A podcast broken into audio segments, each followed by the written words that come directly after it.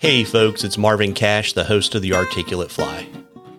On this episode, I'm joined by Steelhead Alley OG, Jeff Blood. We take a deep dive into all things Steelhead Alley, the fishery, the gear, the tactics, and everything in between. I think you're really going to enjoy this one. But before we get to interview, just a couple of housekeeping items. If you like the podcast, please tell a friend and please subscribe and leave us a rating and review in the podcatcher of your choice. It really helps us out. And as we continue to create and distribute more diverse content, you may want to consider downloading our iOS or Android app. We organize our content by category so you can go straight to the content that interests you the most. The apps are free and the links are in the show notes. Alternatively, just search the Articulate Fly where you get your mobile apps. Now, on to the interview. Well, Jeff, welcome to the Articulate Fly.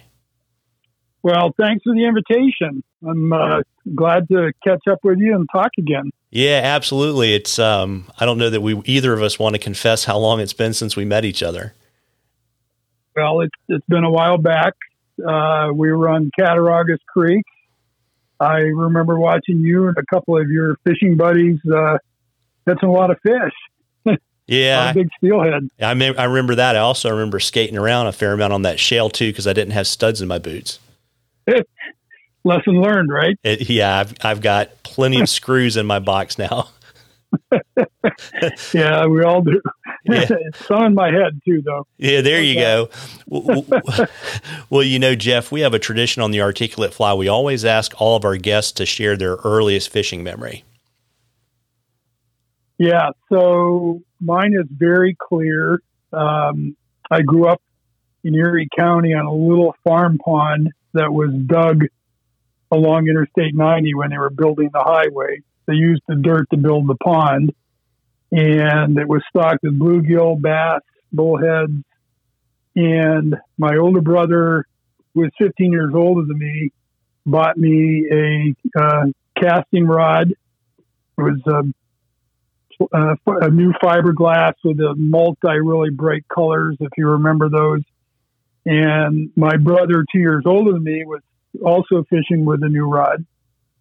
He was catching bluegills one after another. I couldn't catch them. And I finally hooked one that was a huge three and a half inches. And rather than crank, I decided to sprint backwards and drag it out on the bank. And I'm going to make a comment about that, that I was so thrilled to catch that fish and, uh, you know, 62 years later, because I'm 66 now, I still have that same enthusiasm as the first time I caught that little bluegill. So that's my memory. Yeah, that's awesome. And uh, when did you come to the dark side of fly fishing? well, you know, uh, I had four older brothers. They, um, three of them were 10 years and older than me. So by the time I was old enough to fish, they were all driving. And the great thing about that is they love to hunt and fish. So I got to, to go lots of places, you know, locally, trout fishing and, you know, bow and arrow fishing for carp and all that type of thing. Uh, my oldest brother had a fly rod. That's how he preferred to fish. Tied a few flies, you know, uh, was okay at it, but that's how he wanted to fish. So I would uh, sneak his rod out during the day while he was at work and uh, catch bluegills and whatever. But I would always get my spinning rod out to fish for bass and so on and so forth. At the age of 18, um, I just put my spinning rod away. I had built my own fly rod and never looked back. Um, you know, if you lay rods down and say, you know, pick one of the rods you want to fish, no matter where I'm at in the world, I'm going to pick up the fly rod. That's what I love to do. Yeah, that's pretty neat. And back then, it was no small feat to build your own ride. it was. It actually was a huge mountain just to buy hooks. People don't realize uh, what we didn't have back then, or access to. Growing up where I grew up, I don't think there was a fly shop within a hundred miles, or maybe even more. And uh, the Herters catalog, if you remember Herters, they were out in uh, South Dakota um, was was like uh, you know, the candy store of all things. And I would go in there and, you know, have my wish list and, uh, but never enough money to buy, you know, what I needed. So it was a, a long, slow process developing as a fly fisherman. Um, but, you know, that was part of the intrigue. Yeah, it's funny you say that because I mean, you know, for all of us that kind of came of age before the internet, you know, the, and also too, quite honestly, I mean, everyone having a credit card is a relatively recent phenomenon. And so, you know, I can just remember like asking my mom to write checks for very small amounts of money to mail somewhere to get something. Yeah, well, that's that's the way it was back then. you know, the beauty of the internet today is the younger guys can teach themselves or watch a video, learn how to tie a fly. You know, we had to try to read a book. In most cases, we couldn't we had to like buy a fly in, in a shop somewhere and bring it home and kind of deconstruct it to figure out what it is. So, um, you know, that's, that's the benefit of the internet today. Yeah, absolutely. And so, you know, obviously you've been in the sport for a, quite a while. Who are some of the folks that have mentored you on your fly fishing journey and what have they taught you? Well, you know, that, that list is pretty extensive. Uh, the pinnacle of that would be Lefty Kreh. Um, I think lots of people in the industry can say that about Lefty. I had the good fortune of meeting Lefty in 1978 at an event um, west of Pittsburgh where I live, and um, about an hour's drive, maybe a little longer. Lefty was there doing his typical casting demonstration, and I happened to be there with a friend of mine who owned the local fly shop at the time and uh, when we got back, he said, "You know, I'm going to call Lefty up and see if he will come and help us with our schools."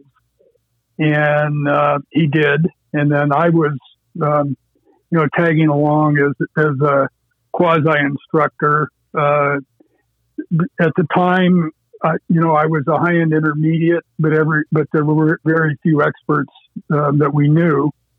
We brought Lefty in, and uh, you know, Lefty, you know, immediately just uh, caused me to be awestruck in terms of his knowledge and so on and so forth.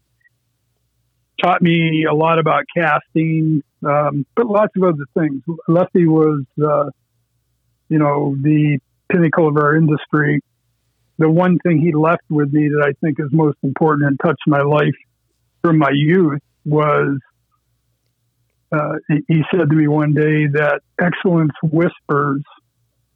And what he was really saying is, is that people don't need to be arrogant and toot their own horn.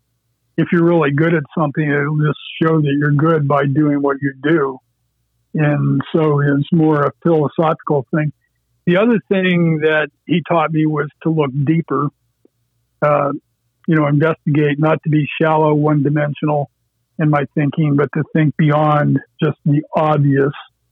So I, you know, put him there. But then, um, as far as the, you know, that that's more the philosophical aspect of it. but a lot of the guides on the Bighorn River, um, I fished the Bighorn River the first time in 1982, and then went back out and we fished it uh, with a guide out of George Anderson's fly shop because there were no fly shops in the area. I think the Bighorn Trout Shop opened up in 1985, and then Mike Craig's place uh, shortly after.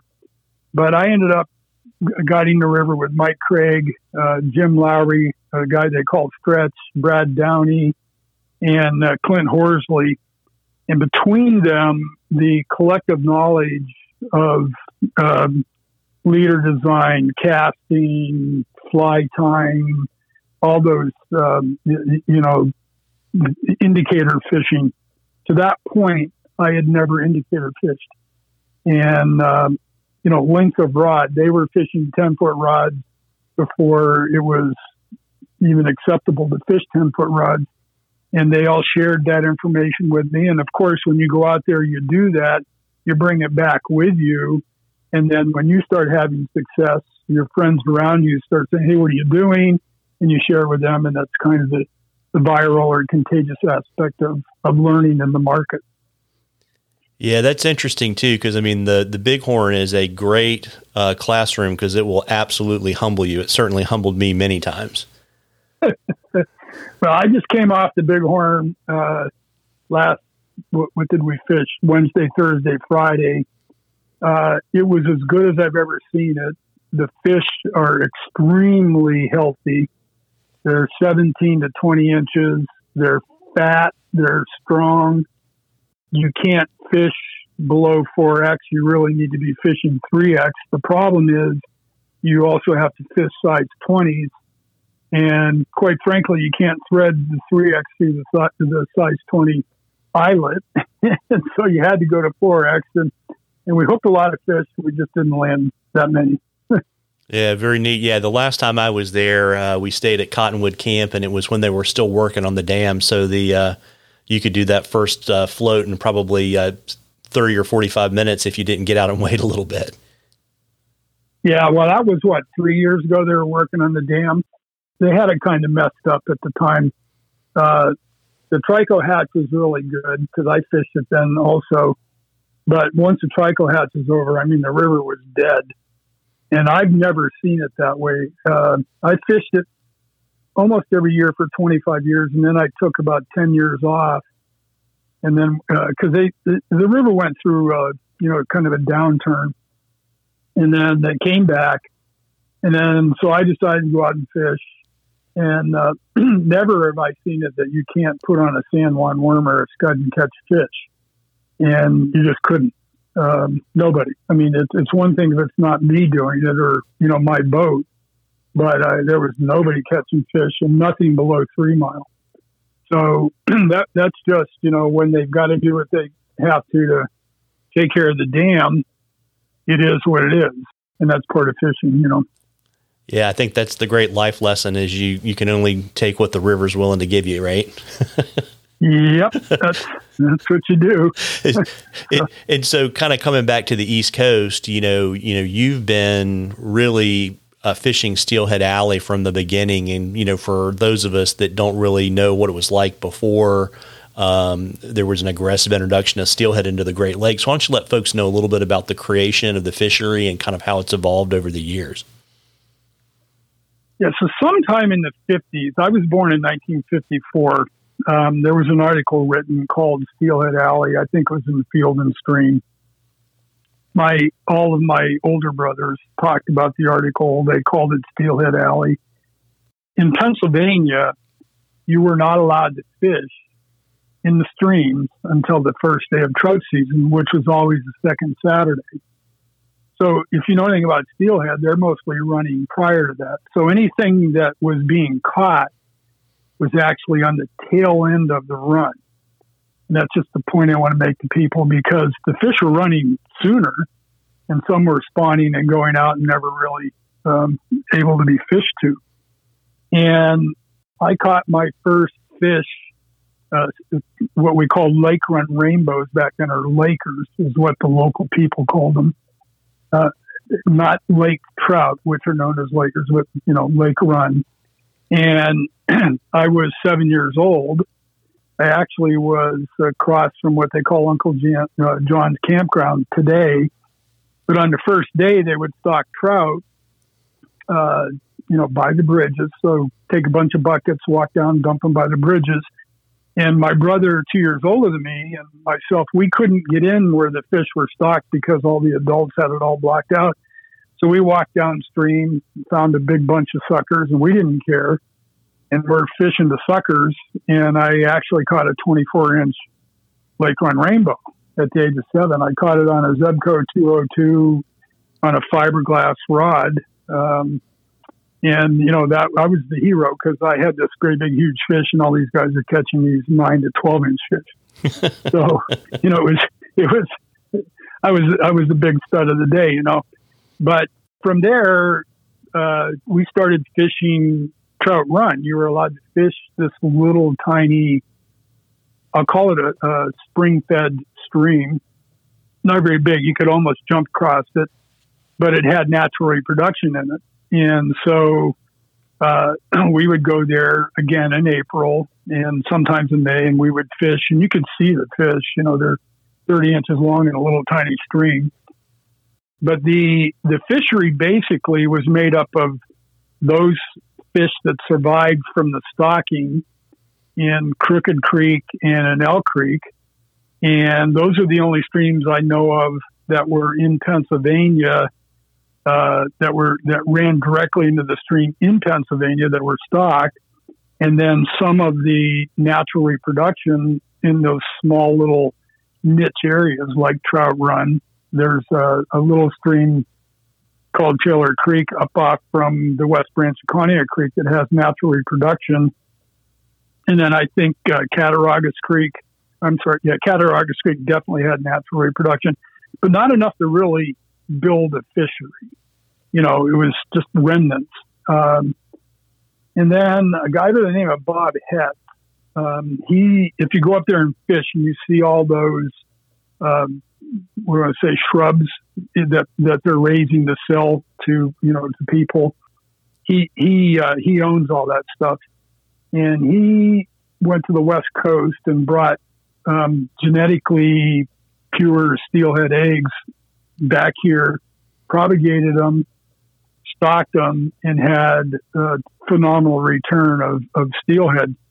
And the Fish Commission at the time was stocking coho salmon there was some decision made to quit stocking coho and start stocking steelhead only, and they switched over to that.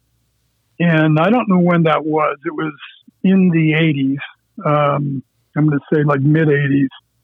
And the runs back then were phenomenal. The the crazy thing is, through the 80s and early 90s, I fished in the fall most of the fish ran in November. They, so, so right now we have a ton of fish in the system. I mean, right now there are hundreds of fish in every pool. Uh, no water.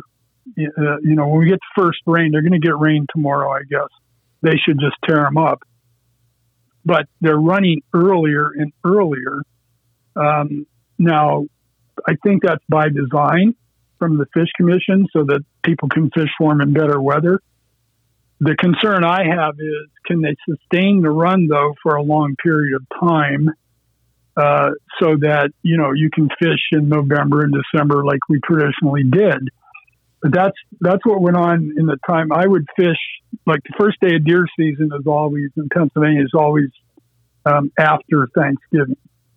So I would go up on Friday after Thanksgiving and I would fish, literally have the stream to myself, and you know each pool has 30 to 50 fish in it. So you'd go in and catch, you know, eight, nine, ten fish out of one pool and walk down to the next and down to the next. Well, it's you still catch a lot of fish today, but it's just different because there's a lot of people fishing.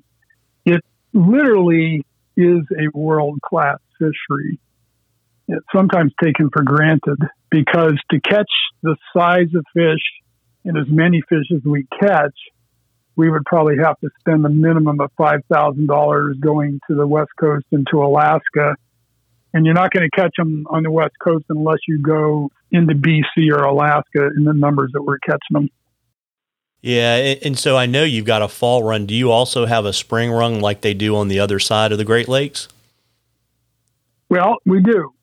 Uh, what I've noticed over my fishing uh, time is that Pennsylvania does not have a very strong spring run. They do get some spring fish, but nothing compared to what Ohio gets. This last year in Ohio was epic. I mean, I, I, uh, 50 fish hookups were easy. Now, I'm not saying 50 landed fish because they were, they were big and there was a lot of wood in the river, but uh, 50 fish was easy. Um, uh, a bunch of days, and like the Grand River cooperated this year. Um, they didn't have a ton of rain, which normally blows that river out forever. And uh, I mean, I've seen periods where it doesn't get fished for three months because you can't get on it. Uh, but all the other systems also had fish. Um, you know, they've got, I think, seven to eight big systems. And actually, the better water is in Ohio, with the exception of the Cattaraugus in New York State. Pennsylvania has small streams with lots of fish in them, but they're small.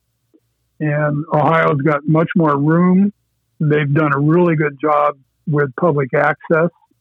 I mean, just a great job. Like uh, the Ashtabula River, and my understanding of the Ashtabula, the native tongue means river of many fish. They are not. They they cleaned it up. Uh, it had some chemicals in the in the lower portion. They've cleaned that up. They're now stocking it. It was full of fish last year or last spring, and same with Conneaut Creek. Conneaut, Conneaut Creek is is historically my most favorite stream to fish for steelhead, and I fish it both in Pennsylvania and in Ohio because it it's uh, originates in the town of Dicksonburg in Pennsylvania and flows north and then cuts uh, west and goes into Ohio. And, um, you know, it's, a great fishery. Uh, I would advocate to people if they want to do some great spring steelhead fishing to, to go into Ohio. Yeah, and and in terms of are there differences uh, kind of around the Great Lakes, say you know the Pennsylvania Ohio steelhead uh, versus uh, steelhead in Michigan and other parts of the Great Lakes, or are they all uh, behave pretty much the same? Well, that's that's controversial, I guess. You know, way back uh, when this program first started, and, and I mean it caught on. They they being the Fish Commission as well as some independent um, organizations brought various strains of uh, West Coast steelhead. And so they had pure strains of the Skamania as an example, which is a long, slender fish. It's a summer run fish. Uh, uh, in Indiana, that that's their targeted fish is the Skamania. It's very aerodynamic. Um, it'll jump, you know, as many as ten or twelve times, and um, you know, they had the uh, the uh, what they call the New London strain in Ohio, and then the Manistee strain from Michigan. But I think what they've done is they've mongrelized all of those fish, um, and now they have a strain in Pennsylvania they call the Trout Run strain because Trout Run is where the uh, fish cultural station is that raises the the small fish, and um, yeah, it's almost shameful in one sense that they didn't try to keep them pure. I, I think there's a little bit of it going on across the lake because that's all natural reproduction, and it only makes sense that if a certain fish runs with another fish, that they match up and, and spawn, which is the concern I have. That our our fish here are spawning earlier and earlier and earlier and, you know, we, we've got lots of fish right now. And when we have lots of fish, it's tremendous. But, you know, there's a big harvest that goes on. Um, and lots of people like to keep them for their eggs or keep them to, to eat or smoke. And, uh, you know, if you don't have more fish backfilling, then the quality of the fish fishing goes down because the numbers go down.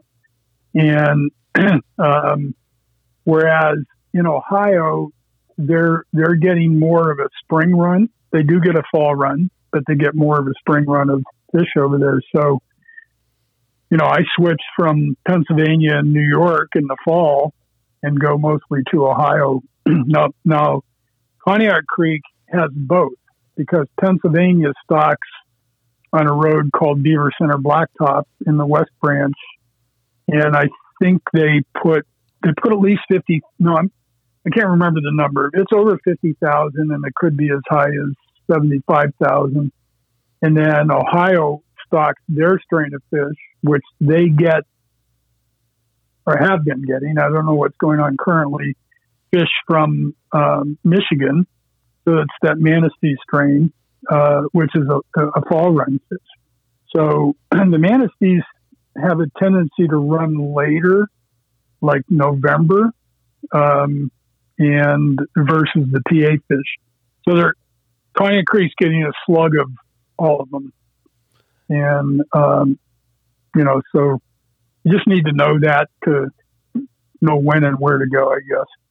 Yeah, that's interesting. And you know, you were talking earlier about, um, I guess, trying to match up uh, you know how many fish they're putting in versus how many uh, fish people are harvesting. But you know, I know there have been some environmental and ecological challenges uh, in Steelhead Alley. You know, what are we looking at today?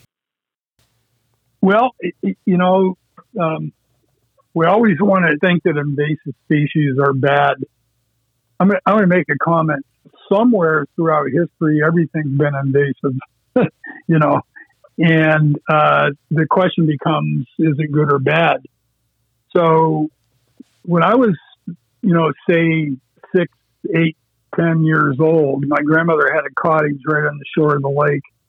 And if you got a northeast wind, you know, that turns the lake up really bad.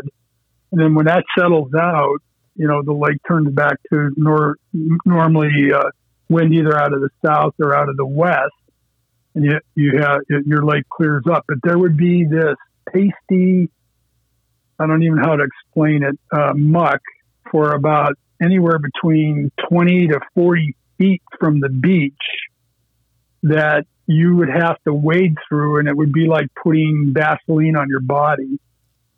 It was grayish green, made up of I don't know what dead seaweed and who knows, and it was awful. And today, the lake is as clean as you can have a, a lake be. Um, you can see down to the bottom and 20 feet of water easily. Uh, the the zebra mussel, I think, is what has done that in the sense of uh, you know, they're, they're a filter and they filter all that out and help clean it up. The other thing that's occurred is there's been an explosion in bait and the amount of bait that is in the lake is mind boggling. I mean, you'll, I've, I've been out, uh, with a couple of charter guys. Uh, you know, I, I don't really prefer to troll for anything. It just is, is, you know, the skill is in the captain and cranking in a walleye is like cranking in a shoe, but they eat well. Um, anyway, the the um, fish finder would, you know, we'd go over a school of bait, and it might be three quarters of a mile long, and you just you just keep going, and you can't get out of it to the point where your lines, you can see that they're hitting the bait when you're bringing the lines through the the bait. So that's really good because there's a lot of food out there. Even though they estimate now there's 150 million walleye in the lake. Last year they estimated 60 million, and the year before that was you know 30 or 40 million, which is still a lot of fish, and it just keeps getting bigger on the walleye. And you know that's one of the things that they want to blame the reduced numbers that we've had in the past on um, predation to the smolts. And I would say, okay, you know, I can buy that, but um, I don't think that's what's going on. I think it's something that's going on in the stocking program. And, uh, you know, the question I would have if you and I ran this as a business, we would look to ourselves first and say, what are we doing or what have we changed? And if we haven't done anything or changed anything, then we got to look outward, right? And going back to when they started stocking upstream, um, 18.5 or 6 miles on Elk Creek, and they're dumping in almost 400,000 fish. By the way, all in pretty much the same spot, which is kind of stupid. Uh, and I think there was just a lot of mortality uh, with them the time of year they were stocking and so on and so forth. And what that did is the reason they did it, let me back up, was to try to keep the Pennsylvania fish from straying out of their system and going over into the Cattaraugus or going over into the Ohio system. But I, what I think they did overall was just reduce the survival rate across the board in the lake because Pennsylvania stocks the most fish. We, we stock over a million. Ohio does around 400,000 and I can't remember what New York is. Don't, don't hold me to the exact numbers, but it's like 400,000. So, you know, we're doing almost three times the fish with only 60 miles of, of shoreline. And, uh, you know, when we tinker with that stuff, uh, we can actually mess it up and, you know, just trying to keep all the fish for ourselves.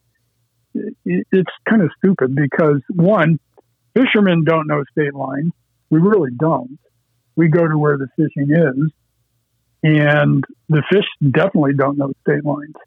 And, uh, you know, let nature do what nature does best and, and feed that. So, you know, now this year looks to be like we're going to get really big returns. So then the question would be, you know, 150 million walleye in the lake, and we're getting these really big returns, which would point to me to say it's not predation because if it was, they've got the worst chance of surviving that they've ever had with all the walleye why are we getting really big returns and what did you change? Or if they didn't change anything, then what went on in the lake? You know, how do we determine that? Now, I'm going to say something in defense of our Pennsylvania Fish, uh, Fish and Boat Commission. I wouldn't want their job because I, I do think they they don't have the resources. I mean, they cry that all the time but I, I, think it's a tough job to figure it out with the resources that they have.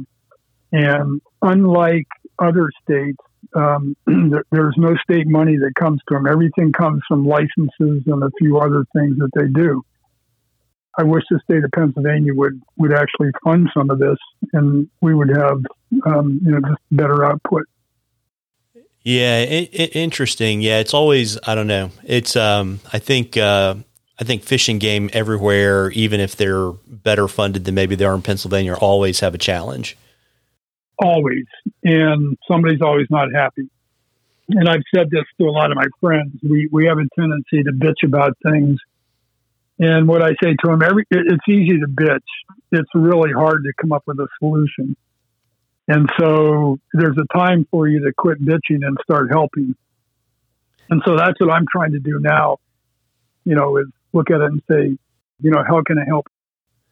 Yeah, it's interesting you say that because my tactic with the complainers is to always offer them a seat on whatever board or committee I'm involved with, and it usually takes care of the problem. yeah, yeah. It's uh, so, it's pretty much a cure all for complaining. yeah, it, there's a, there's a lot of people that care out there, and you know they're doing they're doing good things. I mean, the Fish Commission is is trying. Um, you know, they're trying to get us more access. Uh, you know, Ohio's got a better system It's, that's funded by local government and by state government. They've got tremendous public access. Uh, I mean, place I fish on the Grand, they've got a bathroom that's clean twice a day. They've got pavilions to sit down and change your waders. It's uh, just beautiful and lots of uh, you know stream access.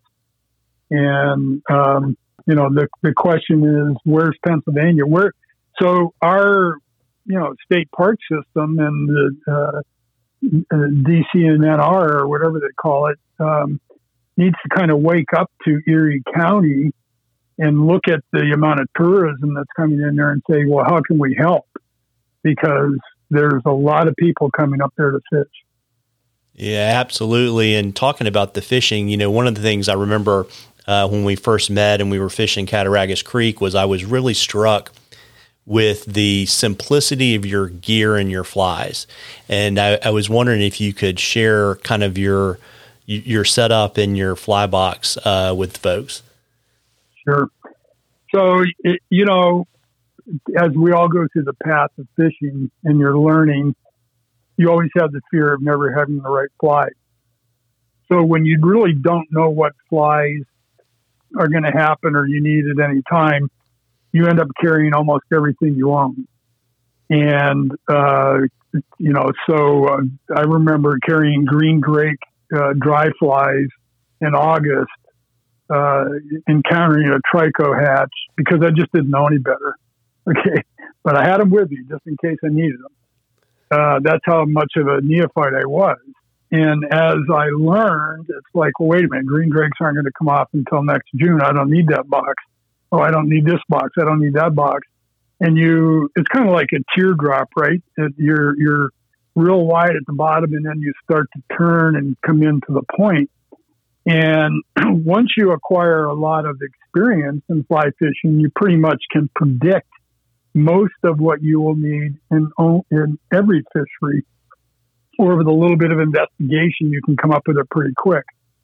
And what I have found in steelhead fishing, and I'm going to say something that I've tried almost everything there is try. You know, someone will come out with a new fly pattern and, and whatever. And, you know, there's, there's a bunch of books written on steelhead fishing and, uh, you know, they've got 450 fly patterns and so on and so forth. And I don't want to be negative to anybody, but most of the reason they do that is that they didn't put the fly patterns in there. They would have a pamphlet because you can't just write that much about what it takes to steelhead fish. And I fish basically with a lanyard. Okay, let me back up. So you, you need your rod, you need your reel, you need your line, and what you wear. Okay, and then from there you need a leader, you need an indicator if you're chucking and ducking, and you need some split shot, and you need your flies, and you're pretty much set to go. So I back myself up in my little pouch and my zipper on my waders with an extra indicator, an extra leader, ex, extra split shot, and um, you know one of everything that I might need inside of that little pouch. And I tuck that away, and then I wear a lanyard. And I started wearing a lanyard in Montana because you boat fish uh, you know, like on the Bighorn River, and you don't, you're not very far away from your boat, so you leave your all your stuff in the boat, and you take a little thing of flies and some tippet, and you go fish. So, you know, adopting that, coming back here, I wear a lanyard. I've got three what I call quick shots. Um, they're sold by Frog Hair. What they really are are the little things that um, ear or, your earplugs come in when you're at shooting range.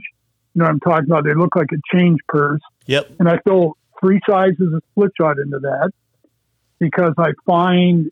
And by the way, I want to throw something up. I fish winged lead split shot, and uh, I know that's controversial in two ways.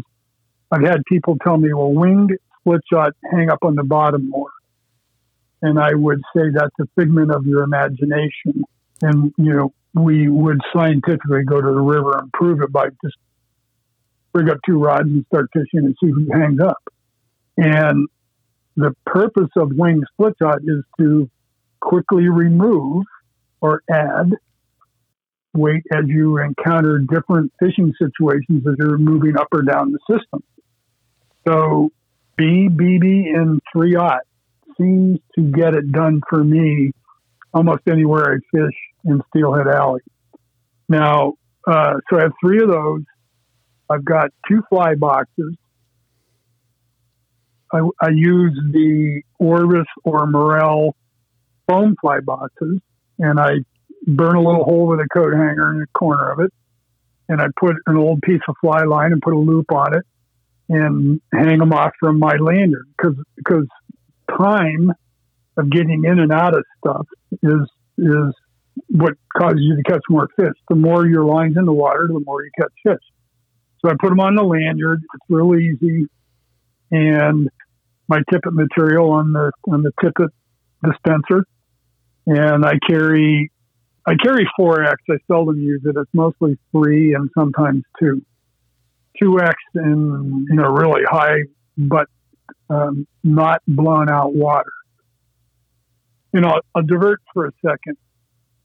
The mistake that a lot of people make in reading the gauges on the internet is that the gauge most of the time is not telling you turbidity. So you can have a high water event normally later in the season after the depends on how much rain you get and it flushes, you know, all the dirt and stuff off the fields and whatever. And then your high water event later in the year can be epic fishing because one, the you know fish feel more secure. They're laying out, stuff's coming by them faster. They're going to react quicker, and it's uh, you know they can't eat it if they can't see it. So they uh, don't go on those days because they believe that it's blown out. Unfortunately, there's no way to actually know unless you go. And uh, I've just made the decision that I'm going to go on the day that I think historically has taught me to go. And I've picked some days where nobody on the river, tons of fish. I mean, I, I think I mentioned we fished two weeks ago before I went to Montana. Um, I fished about four hours, had 20 hookups, maybe caught, I don't know, 12 if I was lucky. Land, you know, landed about half and really nice fish, you know, 26 to 29 inches and uh, nobody there because they just aren't, you know, reading it correctly. Anyway, I, I got off in a tangent, but um, that's kind of how I view it. Yeah, and so you've got the lanyard, and then you know you're only fishing two or three patterns, right? So I fish mostly. Okay, let, let me back up. If, if fish have low water conditions, that's a whole different game when it's low, there's been lots of fishermen. they're bombing them with every bright colored thing. You need to go to a dark color. So you need to go to, to some nymphs, you know, small stoneflies, hare's ears, stuff like that. You'll catch fish on that stuff. And, you know, Karl Weixlmann, a well known guide up here, uh, he does his dry dropper in those conditions very successfully. And uh, you know, occasionally you'll catch one on the dry fly. I just don't go fishing in those conditions because I don't have to. Okay. Uh, I, I, just wait until we get our first rain and then I go. So once you have good flows, I mean, I'm fishing blood dots, which is the pattern, you know, that imitates an egg. And, uh, I will fish that, uh, the, the albumin or the major portion of the fly is tied with egg glow bug material. And then I change the color of the dot just to shake it up a little bit with four colors. So I have Cerise, Golden Nugget, Apricot Supreme, which matches the um, yolk exactly when it's wet. And then Cerise, Chartreuse, and Golden Nugget. The, the, so uh, those are the four colors. And then I fish um, an abbreviated white zonker pattern that was codenamed by my eight year old son, White Death, way back when he, he did a lot of fishing with me. And it's called the White Death White Zonker. And all it is is an abbreviation of the way it's tied. So it's uh, kind of sparse. It's uh, oh, an inch and three quarters long, no weight on it, and um, blackhead, uh, orange um, tie-in at the at the bend of the hook, and that's the pattern. That's now my patterns I tie for speed because if you're not losing, you know, a dozen to three dozen flies on an outing, you know, a good long eight hour outing, you're not really fishing. That, that's you're either being too timid or you're not getting on the bottom.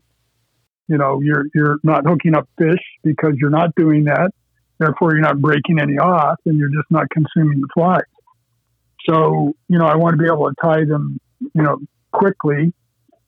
And I'll say this: I use Danville flat waxed 210 denier thread because it also makes the fly much more durable.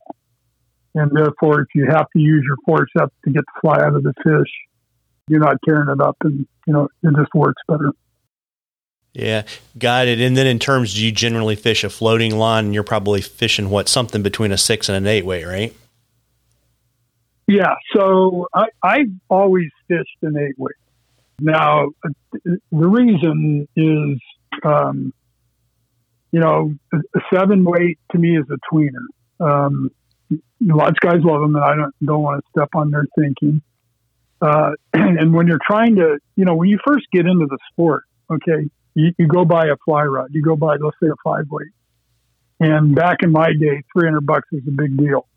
So you buy a $300 fly rod and you're kind of afraid to tell your new wife that you spent $300 on a fly rod, right? And then you uh, decide to go steelhead fishing and you realize that, man, that five weight just is being like not gonna isn't gonna work, and I need a bigger rod. Now I got to go not buy another rod, and you know it gets to the point where what do I buy? So I look at it then from the perspective, and fortunately I was able to do quite a bit of traveling. What what else am I going to maybe fish for that I need a bigger rod? And I'm looking at bonefish, and I'm looking at permit. So if I buy a seven weight to fish steelhead and permit because a lot of guys fish seven weights for for for a bonefish, but I get a you know thirty plus inch permit on there. Um, I just think you're less of advantage than an eight weight. There's a little more to it. Okay, so I decided to go with eight weights. What I find with the eight weight, and, and there's not that much difference between the two rods. I mean, there is a difference, but not that much. And what what I most, mostly found was, you know, in wind, I can cast an A weight better into the wind. I can throw more weight easily with that rod. And there's just a little more, I don't know what the word would be, tenacity in the fighting capability of the rod on, on fish. So, um, you know, as you gain skill, those who have skill overcome deficiencies with their skill. They adjust their casting stroke or, you know, put a little, little more oomph into it or whatever. But over a lot of time, you know, it kind of wears you out. Uh, but for the intermediate, um, you know, they're sometimes at a disadvantage when if they had an eight weight, they would be fishing much better than using a six weight as an example. And um, so that's what I do. Now, a lot of my friends are seven weight, and we talk about it all the time. You know, and then when they break one off, I laugh at them, and, and uh, you know. Well, folks, I hope you enjoyed part one of our interview with Jeff. Stay tuned for part two, where we pick up where we left off and talk about steelhead tactics and Jeff's time in the fly fishing industry. And remember, folks, if you like the podcast, please tell a friend and please subscribe and leave us a rating and review in the podcatcher of your choice. Tight lines, everybody.